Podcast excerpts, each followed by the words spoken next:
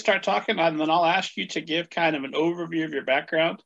And I might, just because it's so historic, mention that we're shooting this right after the inauguration. Uh, maybe I won't. It's I haven't decided how to go with that going forward. Uh, it's a goal of mine to be infinitely less political, at least uh, through the show, just because yeah. it works. Yeah, definitely. Not, yeah, but I, I, was hearing this quote because I, I, did my launch event with Erin Entrada Kelly. Like she's amazing, um, and she was saying about how joy should be an act of resistance. And so, you know, I was launching my book during a really, really turbulent and uncertain time, like very clearly uncertain time. Um, and it was during that really, you know, I, I think I got, I, don't know if this is live, but I, I, think I released my book the, the day the impeachment happened. And so it was just a lot going on in that week, but she was like, you people still need good stories out there. So sorry, this is my weird soapbox about, about kind of talking about current times, but I, I think that kids still probably want to read like good literature. No, I agree. I think we should leave that in. I think we should consider that the start of the show. Hi, everybody. so we are recording this. You'll be listening to it January 30th, or I don't know, whenever you got around to it. Um, we're, we're thrilled you found us five years later, whenever. Um, but we are recording this January 21st. Uh, we're doing a, a, first ever stealth intro. It's a brand new season, episode 101. We're, we're up to new tricks on Middle Grade Ninja. Keep them guessing. So here you are. This re- book released, what, January 12th? Yeah. Shannon, my guest, Christina Li, everyone. Uh, you, the book releases January 12th, six days after an insurrection on the Capitol. Uh, and so you just, you, you keep your head down and just turn the news off so you're not focused on any of that? Or how, how do you handle the stress of that? Yeah, absolutely. I mean, it, it was a debut season is always a, a, pretty stressful time for the author, and then it was compounded by a lot of other things kind of going on in the world. Um, and so I, I think that um, one of the things that I was thinking about when I was creating was I think that kids always want to read books. You know, kids always want to find joy in these times and joy and hope, and and also I think my my existence as an author and and and kind of my books are always as an act of resistance to kind of um, you know white supremacy and and and oppression. And and I just really want to kind of be able to get my work out there. And so that that was kind of how I went into my debut week. I just really wanted to create stories that um, kind of make kids feel seen and heard. And, and kids from a lot of different backgrounds feel like they could kind of trust a story and find some source of hope and joy. I 100% agree with you, of course, but for people who are listening who haven't been writing for a few days, uh, uh, guilty. I, I, did some writing today on the 21st after inauguration. Yesterday, I, I watched the inauguration, and the day before, we were uh, scheduled to record this originally because I didn't know we were going to be swearing in a president right after an armed insurrection. Timing. I, if, if I'd known, I wouldn't have scheduled uh, any any conversations for January. Because uh, why would I want to capture my terror on tape? Uh, so look forward to that next two episodes, esteemed audience, that were recorded previously. You you can hear some of that terror in my voice I think. But uh, for folks who are listening who haven't been writing, how is uh, creating something an act of resistance against white supremacy? Yeah, absolutely. Um, I think it, it, was it was in my launch event uh, with the wonderful Erin Entrada Kelly, um, author of these incredible books, Hello Universe. Um, I think We Dream of Space most recently. Um, and she said that joy is an act of resistance. Um, and that was something that was really incredibly important to hear at that time. Um, and my books, I think, I mean, I'm always trying to kind of diversify the narrative. I know that children's literature, I mean, when I was growing up, um, when a lot of people were growing up, it was not quite very diverse and it didn't kind of reflect a lot of the voices that really did want representation and, and, did want to kind of see their narratives reflected in books. And so um, I, I, read about Chinese American characters, and, and um, my characters are really near and dear to my heart. I like writing about my culture in my books, and um, to me, that is kind of my act of resistance and my act of joy. I, I, I like putting things that you know I think are, are, worth hearing about that that little Christina would have loved to hear about as a kid. And so for me, I mean, yeah, it's it's it's a really tough time to kind of be creating and, and to kind of have to sort of cope with everything going on. But I just at the end of the day, I, I, want my stories, you know, to kind of reach people and reach audiences and and um, kind of reach out to those like little Christinas of the world. Plus, there's uh, those pockets of ignorance out there that you're going to stamp out because they're going to read clues to the universe available now, um, and um, and and and they're they're going to have to go forward with that knowledge, uh, with at least some empathy for the characters in this story that might lead them to think, "Yeah, if I could have empathy for fictional characters, maybe that could extend to people in real life. Who, who knows what could happen?" Exactly. yeah, exactly. Just kind of developing, you know, empathy and and kind of um, including more perspectives in children's literature. I think I'm, I'm always all for that. Would you? Um, I had planned to uh, slow walk us through this, but we're here, um, and I, I want to learn the process that brings young Christina Li, because you've described yourself as a as a shy and fearful child, now you're on this podcast. You've also said that you were reluctant to embrace the culture uh, of your Chinese immigrant, I'm sorry, Chinese American immigrant family, is how you phrased it. Yes. So, what what changed and when did it change that you're uh, at least enough over your shyness that you're here uh, and that you've written a book about your Chinese American, well, about someone's Chinese American immigrant family? Yeah, absolutely. Um, so I, I'm yes, I was an incredibly shy child. I was the kind of kid that um, we had like these popcorn reading kind of exercises in school where you like read and then you'd like pass it on to the kid behind you. And I was so scared that I would plan out my like lines, so I would be prepared to say my one line when it got to me. Like it was just like those levels of like childhood anxiety. And so yeah, I mean, I think I, I, I was always you know on the shyer side, and and as a result, I kind of probably turned to books. Um, those are probably correlated. Um, and I loved kind of escaping in the pic- like pages of a book. I loved reading stories. I, I, read through the shelves of my local library. I had the best childhood librarian ever. Um, and so, I mean, I was reading those books, but I wasn't seeing myself in those books. Um, I was, I think I was reading narratives about other people who didn't really look like me and who didn't really kind of come from my background. And so it was, it was very kind of, it was like spectating. It was, it was kind of very passive reading. Um, but then when I was, I think in, um, I think fifth or sixth grade or something, I, I read uh, Grace Lin's Where the Mountain Meets the Moon. Um, and that I, that is kind of the reason why I, I, I love kind of having, you know, narratives in children's literature that kind of are diverse and have diverse representation just because that book was life changing for me. I mean, it was the first book that I'd read that had a character of kind of Asian descent and um, someone who was the main character. And and reading that book and, and seeing Grace Lin's picture on the back cover, it it really made me think like, huh, like these are these are characters who look like me and and who, you know, whose culture I can really relate to. And and she's front and center like she's the main character she's the hero of this story. And not only that but you know here is a chinese american author writing these stories. And so after i read that book i it just something clicked in me i think. I i started you know reading more books and I started writing novels and and from that point on I just I, I mean it, it's a long process kind of overcoming you know childhood fearfulness and overcoming you know your shyness and finding a voice but that really was the beginning of it all and and that kind of was the book that inspired me to want to become an author. Wouldn't it be great if, like a movie, you could identify the one pivotal moment, the one scene that before this fearful, afterward not so much? yeah, I mean, it was it was much more gradual, I think, than my like thirty second kind of explanation for this whole thing. But it, it really was. I mean, I could very like vividly remember like where I was when I read that book, um, and like kind of like everything that was going around me at that time. It really was kind of that that pivotal moment, even if if things took a little longer to kind of develop before and after.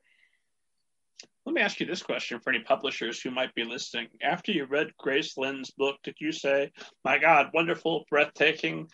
That'll do. That's all we need of uh, of that voice. Let's go back to standard um, heterosexual white people fiction from here on out. Or was there a yearning for for for for more?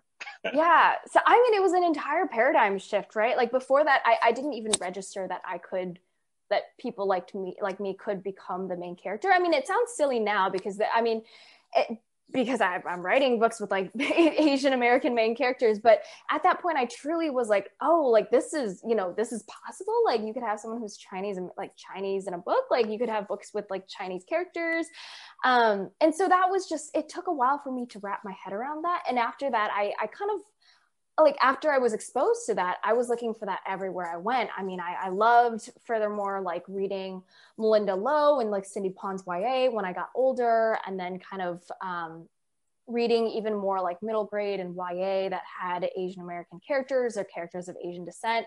I just wanted kind of more. I, I mean, I, I read Grace Lin's book and I was like, I this is a wonderful book. Like, first of all, I want more Grace Lin's books, but also I want more books with like characters who are Asian and have you know a variety of Asian perspectives. Um, yeah, I I actually I'm I'm in a writing class at, at, in my school, and and one of the things we talked about today was about how um, Asian stories and Asian American stories are not necessarily monolith. And so, I mean, I loved her book, but I also wanted other books that you know touched on a variety of topics. Um, and so, yeah, I'm glad that over the years it, it has gotten a little bit more diverse, but I would still love to see kind of even more like books with like Asian main characters coming out in the future. That is uh, something I've, I've heard several authors on this show say, and, and several authors on um, other shows. Don't worry about those shows, esteemed audience. This is the only show you need. uh, I know when uh, Hena Khan is uh, most recently, I'm thinking of when she was here. She she uh, almost uh, well, uh, she she had her own very similar experience in that she would write about. I think she said she would write it write write write about white uh, characters um, initially before she felt comfortable writing about uh, her own family and her own culture. Mm-hmm. I think that um, has become just a, a, universal issue that hopefully is going to be uh, stamped out. One of the, the things that uh, Clues to the Universe is going to be stamping out, in, in addition to ignorance, uh, is that feeling of isolation, hopefully, for readers. What what do you imagine that if this book had been available at your awesome library when you were growing up? Uh, I want to know what made that that the library uh, so awesome. But what would Clues to the Universe have offered you, and what are you hoping that it's going to offer to readers who are picking it up now? Yeah. Um, yeah. So, I mean, I, I was lucky enough to have the best like middle school librarian in the whole world. She bought every single book that we requested and had these like long PowerPoint slideshows about books that she was recommending. I think she read like a book a day. She was incredible. Like, I, I mean, I, I dedicated part of the book to her in the acknowledgments just because it, she was so influential on, on my decision or my ability to become an author. But um, I think that, I, I mean, I, I wrote this book as a love letter to kind of Asian American kids and and put in little things that I would have loved reading in a book when I was a kid. Um, and first of all, I mean, I, this is a book about kind of like you said, like isolation and and solidarity and friendship and overcoming kind of the the the growing pains of of growing up in middle school and overcoming grief and everything. Um, and so it would have provided Shy Christina with a really, you know, hopefully heartwarming friendship story. But moreover, I, I think I, I, put in those little like Easter eggs that um, that reminded me of my childhood. I mean, it's it's really small details. It's you know the food that they eat. Kind of, I put in my like fair share of Chinese pastries in there because I love Chinese pastries. Um, like the like small like nicknames. Uh, Rose mother calls her. Um, her mother calls her Bobo, which is like a um, a nickname for like like treasure, like a little, my little treasure essentially. Um, and so I, I hope that if I were a kid and I was reading this, you know, back you know, way back when little Christina in that library, um, I, I hoped I could have seen myself and and been able to kind of relate to the things that were happening in the book and and um, seen a character who kind of was like me and and uh, and had you know the same cultural background that I did. So I I, I really hoped it could have it could give kids kind of you know um, Chinese American kids like make them feel seen, but also hopefully it feels like a like a like a hug. Essentially, I think that's what I've said. I wanted my book to feel like. I love that. I think uh, I think every book's a little bit of a hug, but yeah. I love the idea of a very specific hug. Oh, Christina Li saw me. yeah, yeah, exactly. My brand of hug. Am I uh, talking to you early enough in the process that that you've heard back from any earlier readers yet? I ha- yeah. So one of my favorite things ever. I mean, um, I like it's just hearing back from people who've read my book, um, especially like it means so much to me when it's um, you know early readers who've read it and like they've like you know I, I, I don't really read my reviews. I think the book more so belongs to kind of the public. It belongs to the world now and and i'm not really a part of that. But um, sometimes people write nice reviews and tag me in them on twitter which is really really heartwarming because I, have heard reviews in which people um, some asian american readers are like you know this was so like I, I, felt so close to this book essentially. And, and readers who kind of you know um, related to kind of also the friendship component. It was like you know it's this book is a very specific narrative but i think it really touches on the universal themes of friendship and and finding your best friend and um, overcoming grief and and making people feel less lonely. And and i think i think it really resonated with some uh, early readers. And i'm really glad that i've been able to kind of read really really nice words so far well, I want to talk more about Clues to the Universe. I've got all kinds of questions about how you crafted it, about uh, and, and Benji and all of that. But I know esteemed audience loves a good How I Became an Author story, and I don't want to deprive them. Um, so, when does it occur to you that you want to be a writer and then that you specifically want to write for a younger audience? Or is that, or is this just a book for a younger audience that you're writing and, and now you're going to write adult romance or, or whatever going forward?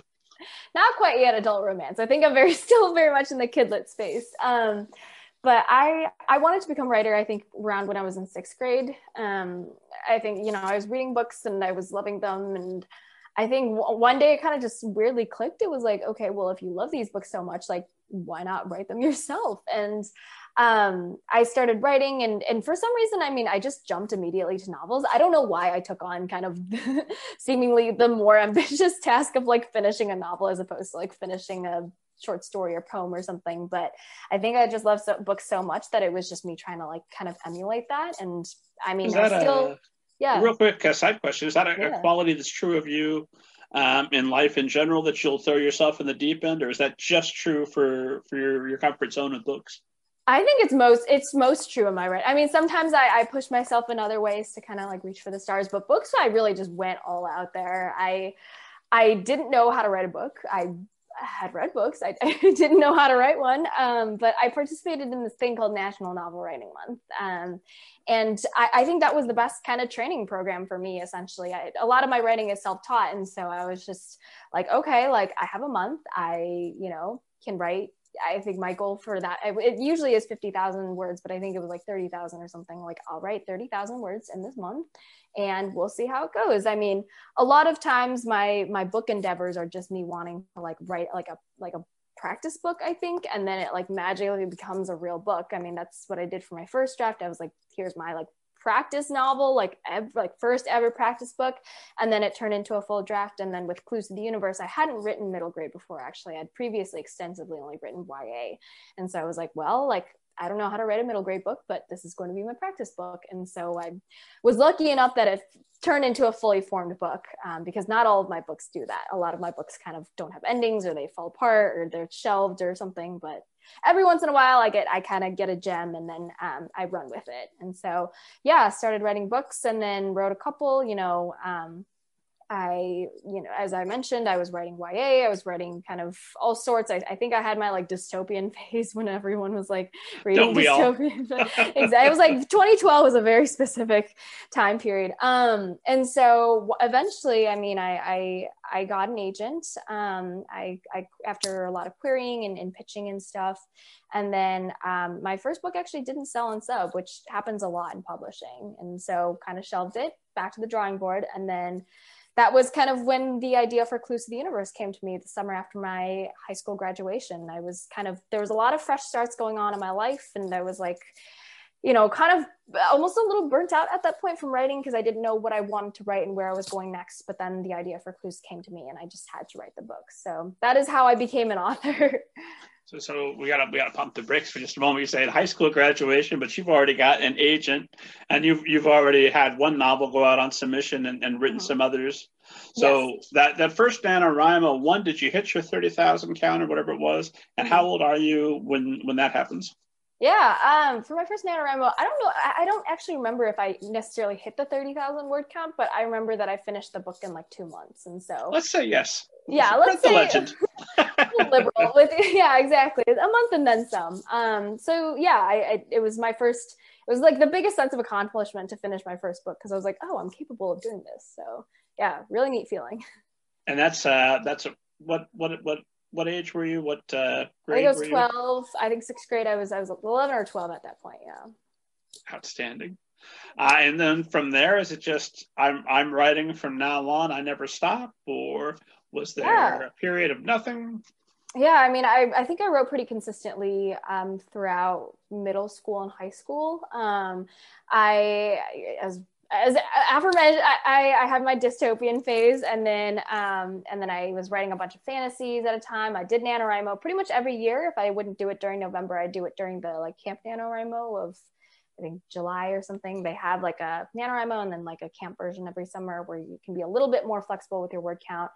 And so, yeah, I, I was writing pretty consistently. Um, and then I stopped writing when I, I, I had uh, finished a novel that I was willing to revise and query. Um, I think you have some kind of sixth sense as an author when you know a book is you know, complete versus when it's like good and like has potential or not necessarily good my first draft was pretty bad but just like a book that had potential and so i revised um your your you first book at written at age 12 was was not was not a perfect work of art at that Surprisingly, point. Surprisingly, no. okay, fair enough.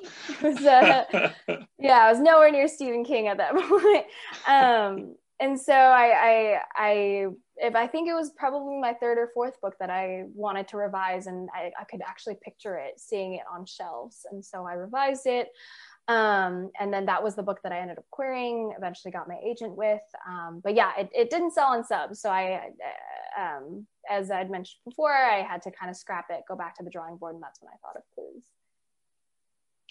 So, okay. Um, I'm trying to think how to, how to follow that up. Are you, um, for all those who are listening who want to be the next Christina Li, um, what uh, what's your writing schedule that you're following around school and everything else that you've got going on? Because 12 to high school graduation to starting to write the novel that's going to be your debut, there's a lot of time that goes through there. What kind of writing habit and writing schedule did you develop during that time?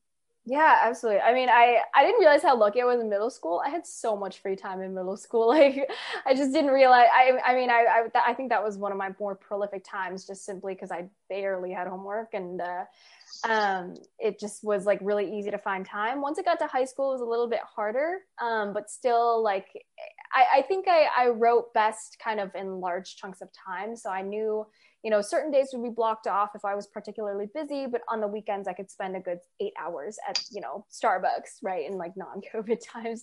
Um, or like in college, I think it, it's it's a little bit harder just because the classes are a little bit more challenging and uh, um, it's a requires I think more like self. Oh, Say hi here, Christina. It's it's hi. Mabel's annual TV appearance. Oh All right, Mabel, God. you're wrecking the story. We gotta go the be- oh saying. not at all i think mabel just made it way better um anyway so uh, in college i think it's a lot more self-directed and so uh, something that's been working a lot for me is like i like rising early so like i'd wake up probably around seven-ish or something and like write. And then like i really like it just because i think i when you wake up before the rest of the world wakes up you kind of have a lot of time to yourself and you're not like like you know there's not a lot of distractions going on in your life at that part of the day. So i have transitioned into i think more of a morning writer for sure.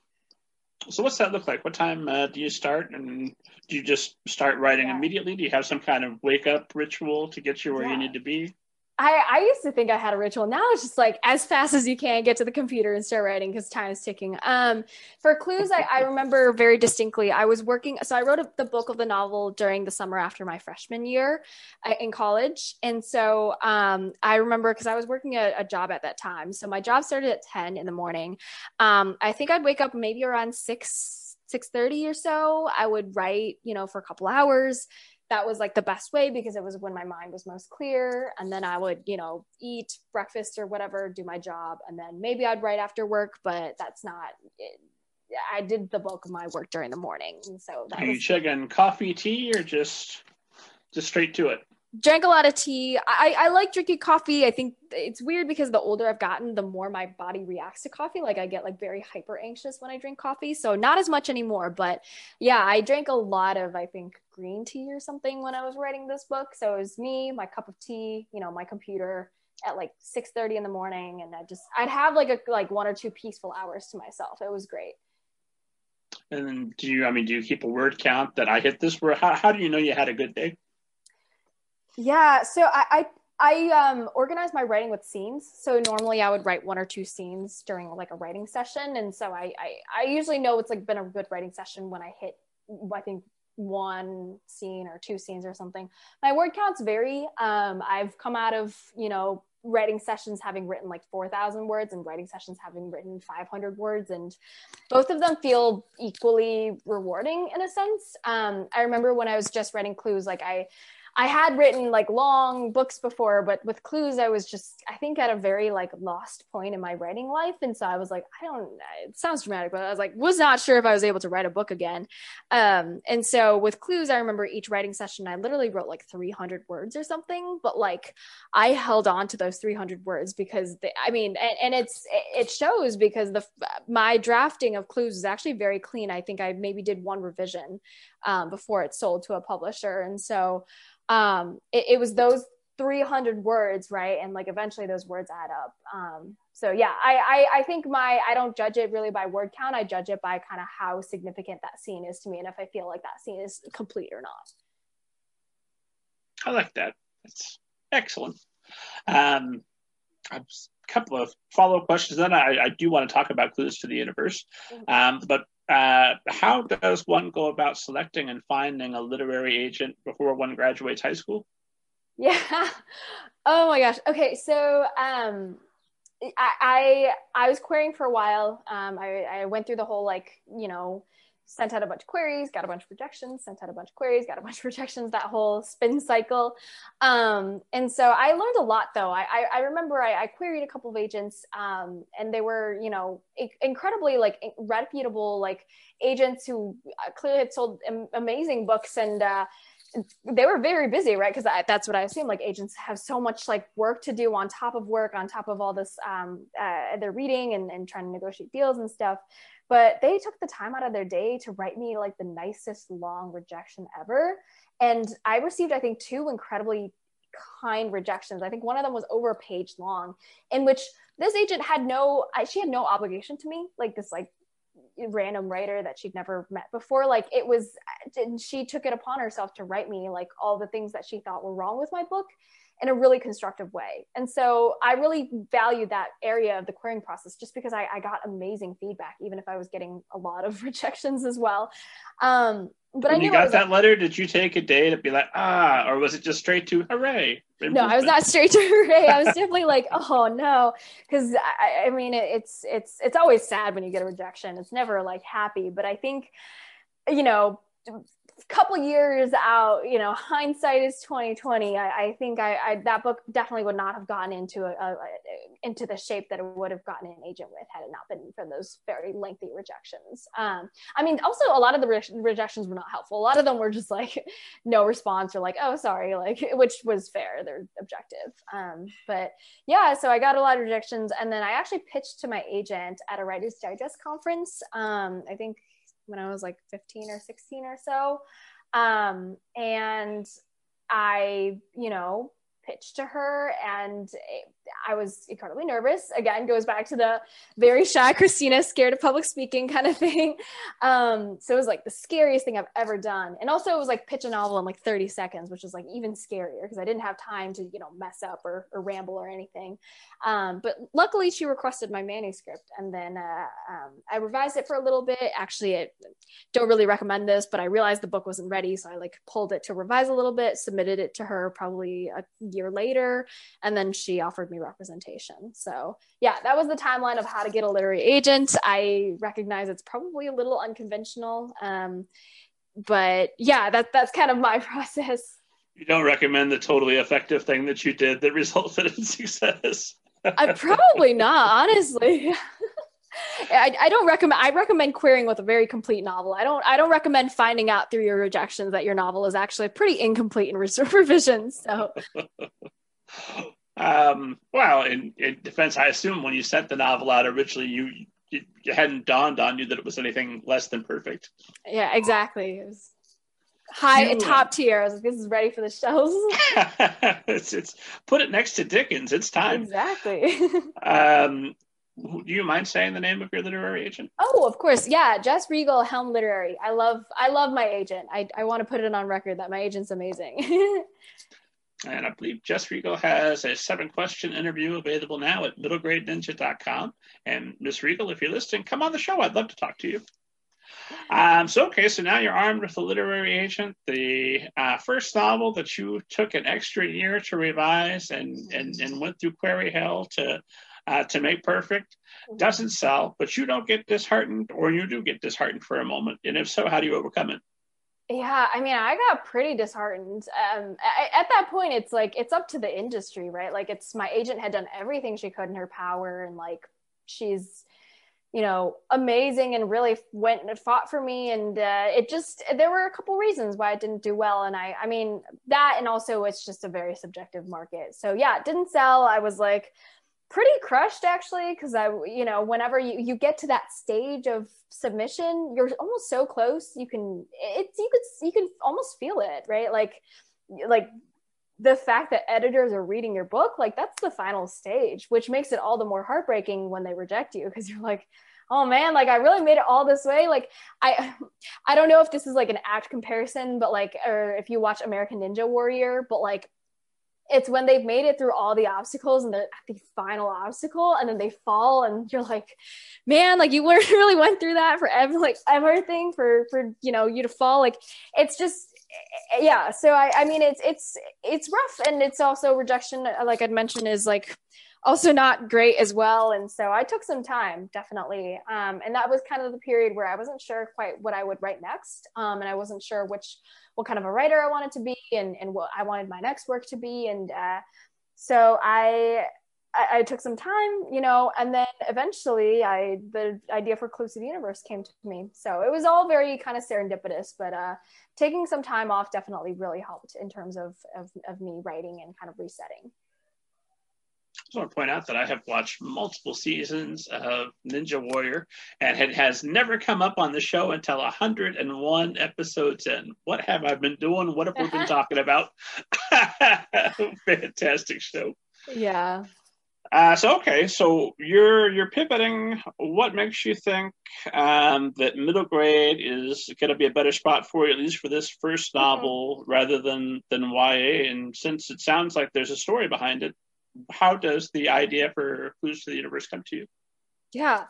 Um, so I was always, I'd always wanted to write middle grade in a sense, but I was always really scared of writing middle grade because I, I idolized middle grade books when I was a kid. I mean, I was reading all those Rebecca Stead books. I was reading all those kind of books off the shelves. Like it was, I loved them and revered them so much as a kid that I just didn't want to ruin middle grade. like I wanted to write a good book too. And, and so it was always at the back of my mind, but I didn't realize until clues, you know, because with a middle grade book, I mean, as with every book, but like middle grade book, I felt like there was a pressure. I, I especially with contemporary, I had to be really, you know, insightful and witty and funny and like mature but also in a way that kind of kids could understand like it's it's really really like intricate work to be a middle grade writer. And so I always was too scared to approach it until Clues. I was like, this Clues to the Universe is definitely a middle grade novel. Um, and I realized that because uh, the, the idea for Clues to the Universe came to me when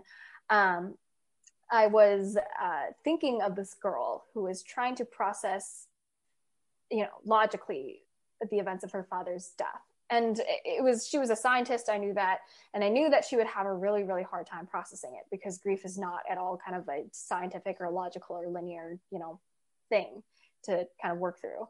And so that was the first thing i thought of. And then the second thing i thought of was benji um, the artist who would kind of be whose narrative would parallel Ro's. And i knew that they would be both kind of missing their fathers and, and the components of the plot came to me um, but I, I knew that it could not be anything but a middle grade novel because it just dealt with kind of the voice was middle grade. Like it had the the sense of wonder that a middle grade book would have the sense of you know kids at that age i, I mean I, I remember being 12 and thinking kind of the world was at once like my oyster and like was super conquerable. And also the world was so like hard and weird to navigate. And and things such as like getting a bad grade on a test or like facing a childhood bully seemed just as big as like you know topics of like a can i go to space? And so i just wanted to capture that in all in a middle grade book and i think that that was how the idea for clues came to be.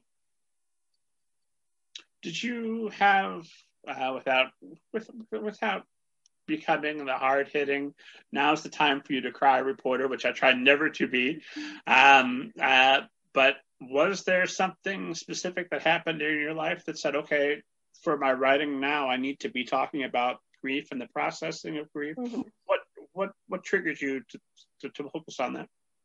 Yeah absolutely. I think that um a Clues isn't directly inspired by my life, and so the things that happen to my main characters are different that happen uh, than the events that happened to me. Um, but I mean, the the previous winter, I'd actually lost my grandmother, and, and that was my own process of grief that I had to kind of work my way through, and and that's actually something that's influencing the book that I'm writing, the the middle grade book that I'm writing right now after Clues, and so um, it it's just I think. Um, in terms of kind of grief and friendship, I, I, I, remember those feelings as a kid. Like I remember the feeling of finding your best friend. I remember the feeling of um, kind of wondering about like the big questions. I, I did science fair as an eighth grader. And so it's very much like first per like, you know, from my own experiences and, and kind of with the tougher topics, I think I, I tried to, they weren't directly based on my life, but I did try to approach it with kind of the sensitivity that I, I hope would come across because I, I, knew it was a really sensitive subject and I knew it was tough. But I, I, I hope that I handed, handled it in a manner that kind of resonated with readers and, and felt true. It resonated with me. Uh, I've got all, all kinds of questions for you specifically about how to be responsible when you're talking about grief with middle grade. I want to talk about the characters. I want to talk about voice. But before we do any of that, for a poor esteemed audience uh, who hasn't had the, the privilege of just reading your book, uh, what esteemed audience, publicists don't send you free books. Oh, it's so great. You should definitely get uh, on, on this free book train. Um, if you would, I, I, never summarize other people's biographies or other people's books. It's it's my policy because I, I want to be friends with all the writers that I yeah. talk to, and that's a good way to make sure we stay that way. So, if you would uh, tell esteemed audience kind of an overview, uh, clues to the universe, so they know what to expect as they're pre-ordering their, or I'm sorry, just buying their copies. It's, it's available now, just buying their copies while they're listening to us. Yeah, exactly. Um, yeah, no, it's it's a, it's a real book form now. it Clues the Universe is a middle grade historical fiction. So it's set in 1983 in Sacramento, California. Um, and it's about a 12 year old Chinese American aspiring rocket scientist, Ro, um, who is kind of grieving her father's unexpected death. And she becomes unlikely friends with this really shy artist named Benji. And together they kind of set out to help build Ro's model rocket for the science fair and to also search for Benji's long lost father through a trail of his space comic books. Um, and so that's kind of what my book is about. And it kind of, it, it deals with themes of friendship and grief and found family and, uh, and kind of the the big questions of the universe and also the the parallel themes of when art meets science and, and when different people meet each other and become best friends so yeah in, in a nutshell that's kind of what my book is about who uh, who's the ideal reader for the story? I mean, I it's it's just the book says it's it's for readers age 12 but um, there have been i have heard from readers that you know that that age range could expand a little bit um, I, I hope it's for readers that you know the the readers that were like me when I was a kid, kind of like browsing the shelves, looking for a book to read, you know, read a book, and um, someone hoping to find a good story, but also hoping to, like I'd mentioned, like have a little hug at the end um, from the book. And so, yeah, I, I just hope that kids of all ages um, find it, and also just, you know, kids who are looking for a story of friendship and family, and um, hopefully also, you know, some little Christina out there, you know, Chinese American girl who who could eventually see herself in a book. So yeah, those are kind of the readers I have in mind. And you mentioned the the age old not battle, but the um, the, the slight conflict between the artist and the scientist. And here I am, I'm talking to you, debut novelist. I think you've made it clear that you are a passionate artist uh, who worked very hard, wrote multiple novels before you get to this debut. And yet, I also know, because I read your bio, uh, that you are studying economics uh, at Stanford University, standard middle grade author fare. so, are, are you the artist or the scientist or both? Yeah, that's a I, I think about that. Um, and yeah, I it's, it's, economics at Stanford is taught in a very like social sciencey manner. So with a lot of like numbers, it's not very business oriented. It's more like research oriented. So definitely bringing out the scientists and people.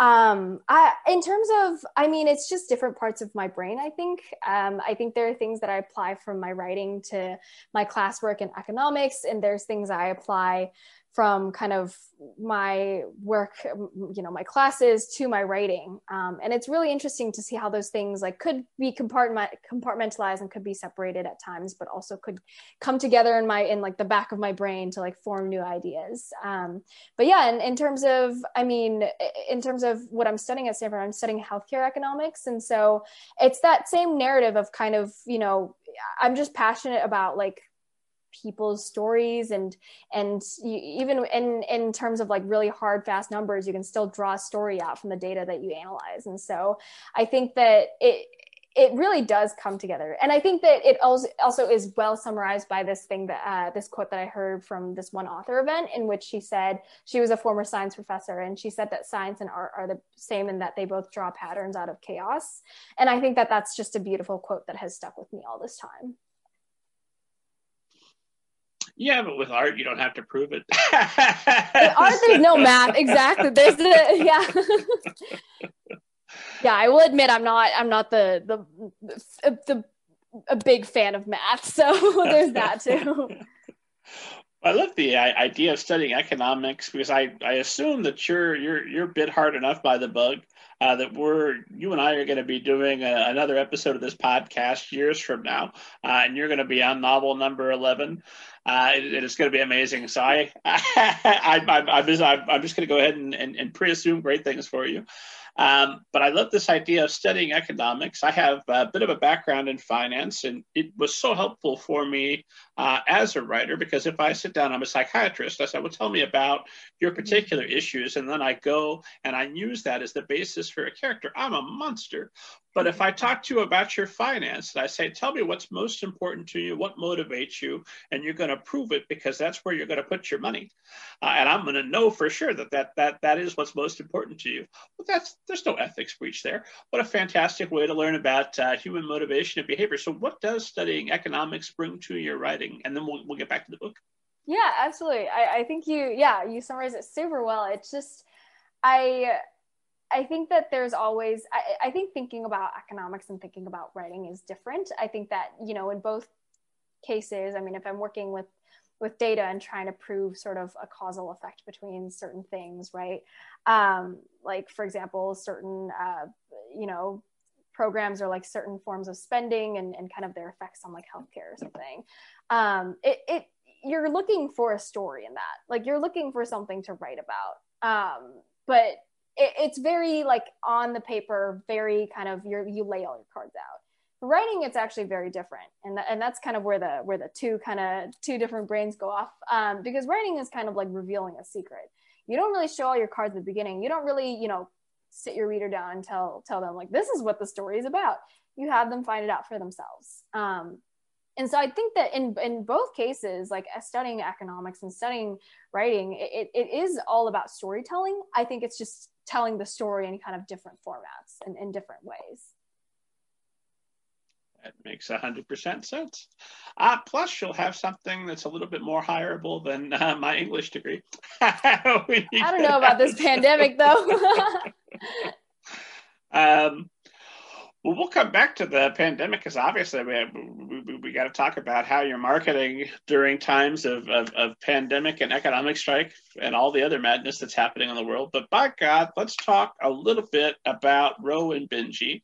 So, why was dual perspectives the best way for you to tell this story?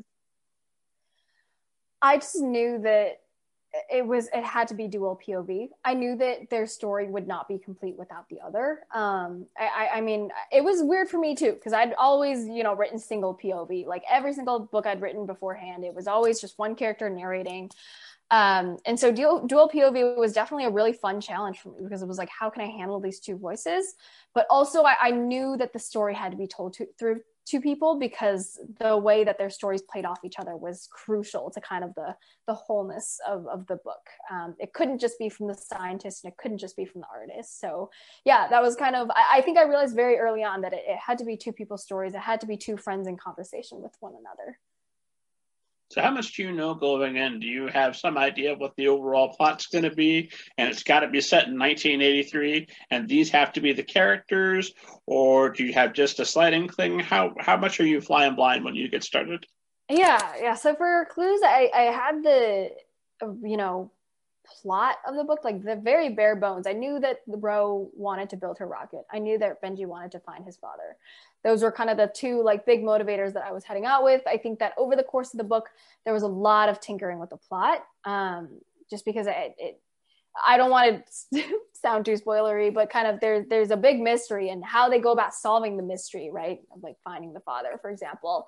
Um, I had to work that out a lot in my brain. Um, I think that once I, I did like write a pretty bare bones outline though, and and that was what I carried with me throughout the book. So once I, I had to figure it out for a long time, but once I started writing it and once I started seriously drafting it, um, it pretty much all came out in one draft. So there wasn't that much that had to be tweaking kind of between drafts. Is this a nano uh, type draft or how long did the draft take? Yeah, so the summer after my freshman year, it was um, so uh, sorry, I got the idea summer after my high school graduation. I NaNoWriMo that for like 10,000 words or something that summer. And then I was like, okay, I feel like I'm ready to actually write the book. So um, the summer after my freshman year at Stanford, I wrote the entire book. It didn't, I didn't actually do NaNoWriMo that summer. Um, I think it, I, I knew that the writing the book would take a little bit longer just because I was working around a job. Um, but yeah, I, I, drafted it, and so I drafted I think I, I think two thirds of it, and then I drafted the last third during the winter break after my first semester, uh, first quarter back or something.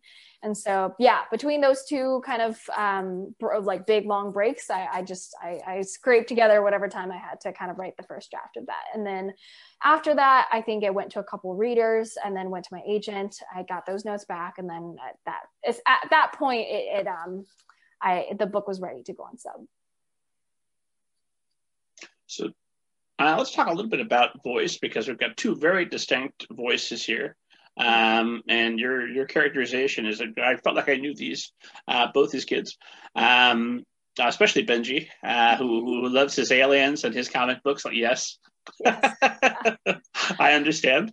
Um, uh, but but but these are two very distinct voices. I'm assuming that doesn't happen immediately draft one. How do you refine those voices?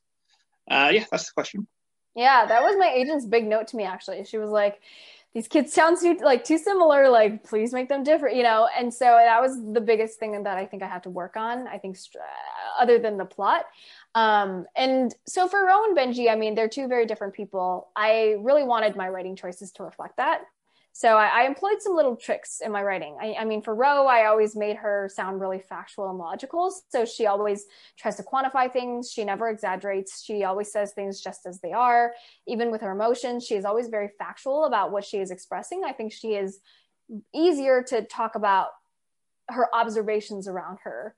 Um, than to express her emotions. Like she won't necessarily say I'm sad. She'll say like for example something like I noticed my dad's jacket in the box like I went to go put it away um, you know, small details like that. For Benji, I whipped out the fantastical. He exaggerates everywhere.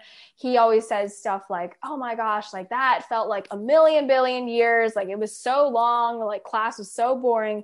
He always is like imagining things, like always imagining some kind of like alien invasion. Like he, his mind just goes, his imagination is, you know, truly admirable. It really goes wild. And so I, and also like benji like always has these like sarcastic quips and and kind of like you know when he was like oh i'd rather go to the dentist than like speak in front of class just kind of these like little like witty remarks um, that uh, uh, was very you know unique to his character. So yeah through those small little tricks i tried to make them sound like they were distinct people um, because they very much were. And so i wanted it to come across that way. And then um, a few few different questions on the on the back of that. Um, although uh, I suppose I should ask uh, touch back on on on grief because this is a book we've talked about is uh, intended for younger readers um, who are going to be a little bit more impressionable. So when you're talking about grief. Uh, mm-hmm. and about some heavier subjects, what responsibility do you feel as the author for younger readers? Do you feel that you can um, well, yeah, let's let's cap it there. What responsibility do you have? What's what's what's what's the way to talk about grief with younger readers? Yeah, I think I have a huge responsibility when it comes to portraying grief, especially for younger readers. Um, and that's kind of the the challenge with middle grade. It just just kind of knowing what to express um, in a way that that young readers can access it. And I think that required me to kind of develop some you know maturity and, and to develop some wisdom along the way um, I, I, knew that the grief had to feel real in the book. I knew it, it couldn't feel contrived. It couldn't feel really corny or I, I knew I had to do it justice. And so I, I mean, I think like I'd mentioned before, I, I Ro's story isn't mine. Benji's story isn't mine. I, I they're very different kind of um, narratives, but I I have gone through grief before, and I wanted to kind of capture the feelings that I felt as a kid, you know, dealing with the with grief, um, and I wanted to kind of be able to translate that to a book, and um, and so yeah, I I tried to capture it in in the realest way I could possible. Um, in a way that kind of felt real to me. And uh, hopefully, you know, at that point, if it felt real to me, it'd feel real to other people, it'd feel real to my agent, it felt real to my readers. Um, and so that those those were things that I really kept in mind. But yes, I, I really wanted to deal with it in in the right way, and uh, I really wanted to deal with it in kind of a mature manner that uh, would would feel kind of um, I think authentic to to younger kids. And uh, we've established during the course of this conversation that you were not alive during 1983. Um, so unlike some authors who, who might be reliving their glory days when they set their book in the 80s, uh, that's not what you're doing. What kind of research did you have to do to make sure you were authentic to, to 1983? Yeah, I mean, there were so many details in the 80s that uh, that I was not aware of going into writing this book. I mean, one of the de- I, I, was interviewing my um, my friend's dad or my friend's parents actually because they were I think young like in their 20s in the 80s or something, so they they'd lived through the 80s and uh, they were mentioning you know details such as like oh you know placing call to to the city you're the city right over um, nearby was different than placing a call all the way across the country right? Like if you were stationed in sacramento you could potentially place a call to los angeles but to new york was just like it, the bills would rack up like it would collect so much money, right? And that, that was I, I, was not aware of this detail. I I really grew up in an era that was like you could place a call to anywhere. Like even in my like late teenhood, like with my you know iPhone, you could like place a call to England or something. Like it was truly I think one of the smaller details that really stood out in my mind during that time. But yeah, just a lot of you know interviewing parents. Um, and I I actually got a copy of the Handbook of Model Rocketry, the 1976 edition um, because I wanted it to feel real. I wanted it to be the book that Ro would be looking at um, as she was building the model rocket. And so um, just small details like those, I, I, really tried to kind of be faithful. And um, yeah, like even with like Ro's mom, like Ro's mom listens to a lot of uh, 60s music just because I, you know, she grew up during the 60s and 70s. So um, just even keeping in, in, in line with those details as well. I, I, I tried to make it sound like the 80s. I, I hope I succeeded. Um, I, I hope it wasn't too anachronistic, but definitely was an effort on my part.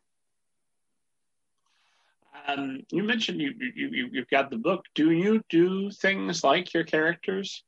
Um, I mean, will you try to dress like a character when you're writing their perspective? I, I know uh, that, that might slow you down when you're uh, doing it first thing in the morning to get it done right away. Gotta but, get into my windbreaker, like. do you, I mean, do you have like uh, music that you listen to that reminds you of that character? Do you have an, a 1983 soundtrack going while you're writing this? What things do you do to get to get yourself there? Yeah, I remember there was a day where I just I listened to what Material Girl on loop. I was just in that like 80s mood, I think. Um I so in terms of music that set me in the 80s, I think I listened to a lot more modern just cuz my music tastes are like strange. They like range from like indie to like soundtracks. It's just all over the place. And so I don't think I have a quite a refined taste yet. But um, yeah, I listened to some 80s music just to get me into the mood. And then also just kind of like the music. I, I had a very specific playlist for this book when I was writing it. So I, I relied on playing that playlist a lot. A playlist that you're going to make public on Spotify? It is public on Spotify. I cool. Think. What's it called? Where can we find it?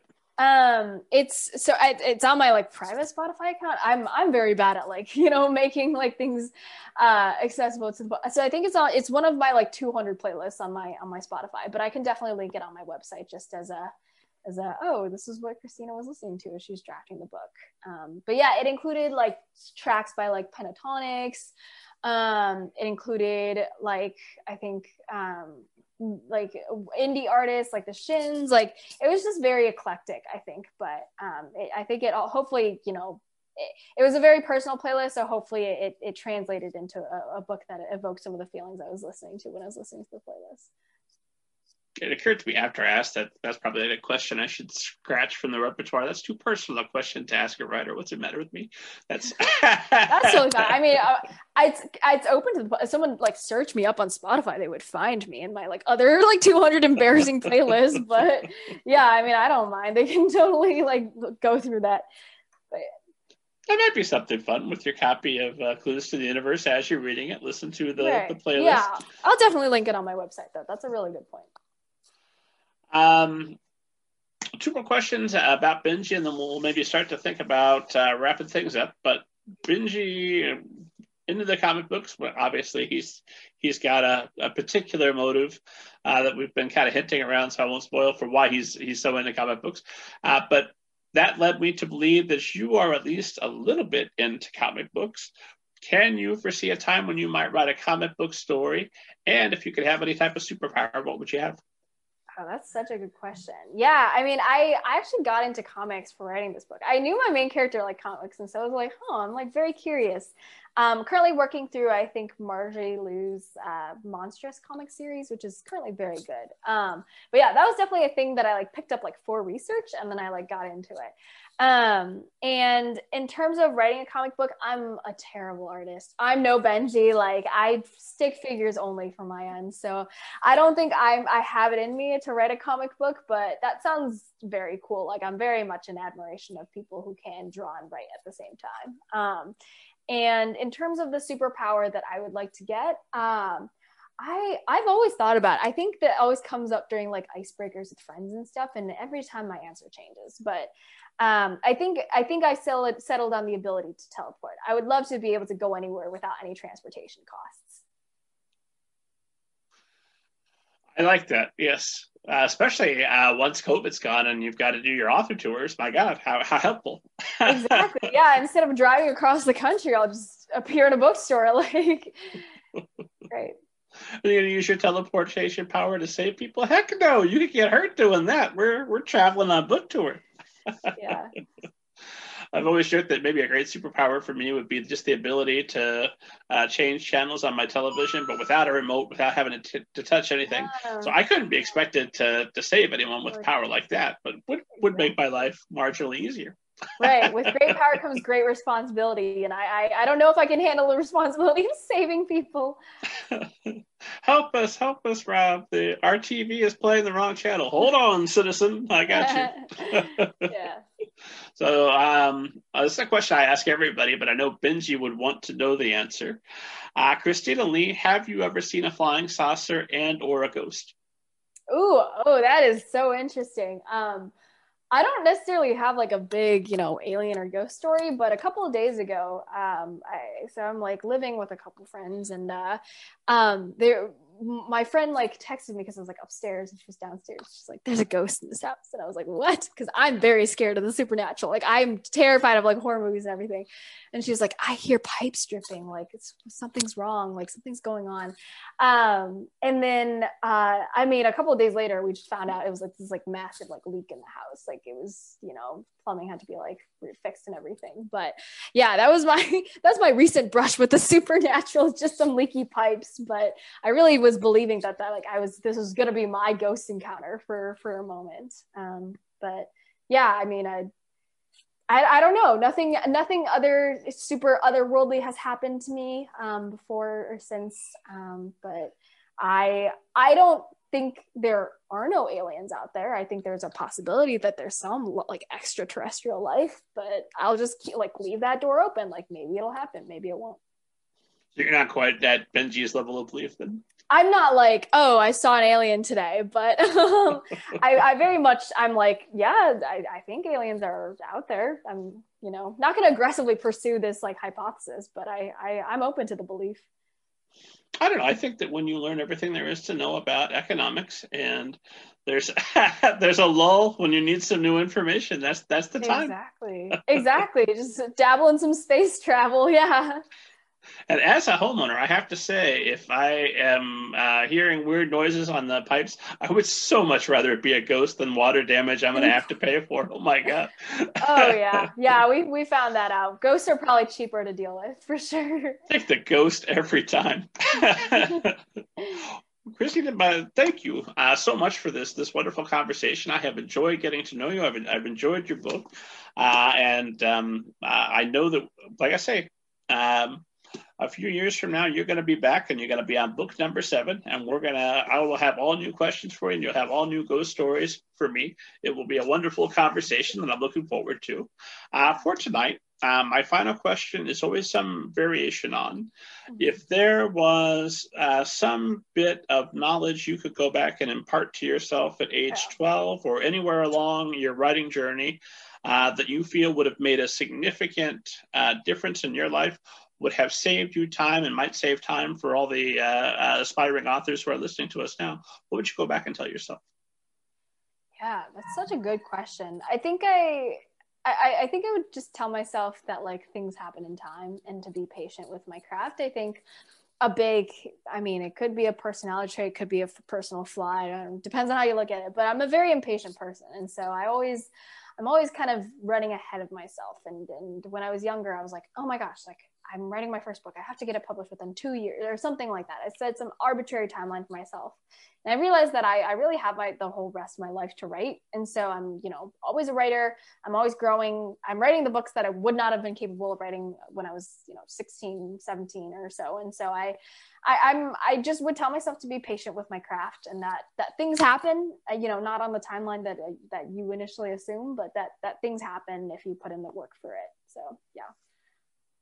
I don't want to tell her that I'm. I, I don't want to spoil it to my younger self that I would publish a book. So I think I, would keep that suspense, you know. But I, I would tell her to be patient because things will happen in time. Yeah, we don't want to get complacent. yeah, exactly. I, I don't want to like insert some weird space time warp and the the space time continuum or whatever whatever it is. Um, but young you goes up and says, "Oh my god, I think it's something with the pipes," and it's not. It's you, like the Flash and, and Batman v Superman, coming through the the timeline and exactly. say, "Christina, be patient." As an impatient person, would that have helped? You think? I, that's a good question. Would that have helped? Like, would it would it have created an alternate reality? Um, I, I think it. I think it would have. I mean, I honestly, I, I think I, I part of me just wants to go back in time and like cheer myself on as a kid because I was like, yeah, you're doing it. Like, you know, you're not doing it well, but like you're getting there. um, and so I, yeah, I mean, I, I could give myself advice as a kid, but also like younger Christina was doing all right. I think she was, she was trying her best and, and that's really all I can ask of her. Right. So yeah, I mean, I think she, she was, she was doing okay as is. now here, uh, the Christina that is no longer fearful and shy, who is out there loud and proud promoting her book. Where can esteemed audience find you online to learn more information about your playlist, follow you on Twitter, all that good stuff?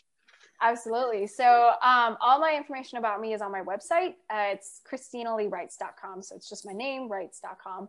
Um, and then my Twitter, that's the same for my Instagram handle. And my Twitter is Writes. So C L I Writes. Um, and I hang out mostly at those places. Um, you know, occasionally you'll find me maybe on TikTok or something, but those are kind of my main platforms. So yeah, love to interact uh, with readers, um, teachers, librarians, everyone, and uh, yeah, so that's kind of where I hang out these days. And as always, esteemed audience, head to middlegradeninja.com get interviews with thousands of uh, publishing professionals, authors, literary agents, editors, folks you would find interesting. Uh, download your free copy of Banneker Bones and the Giant Robot Bees. It will change your life.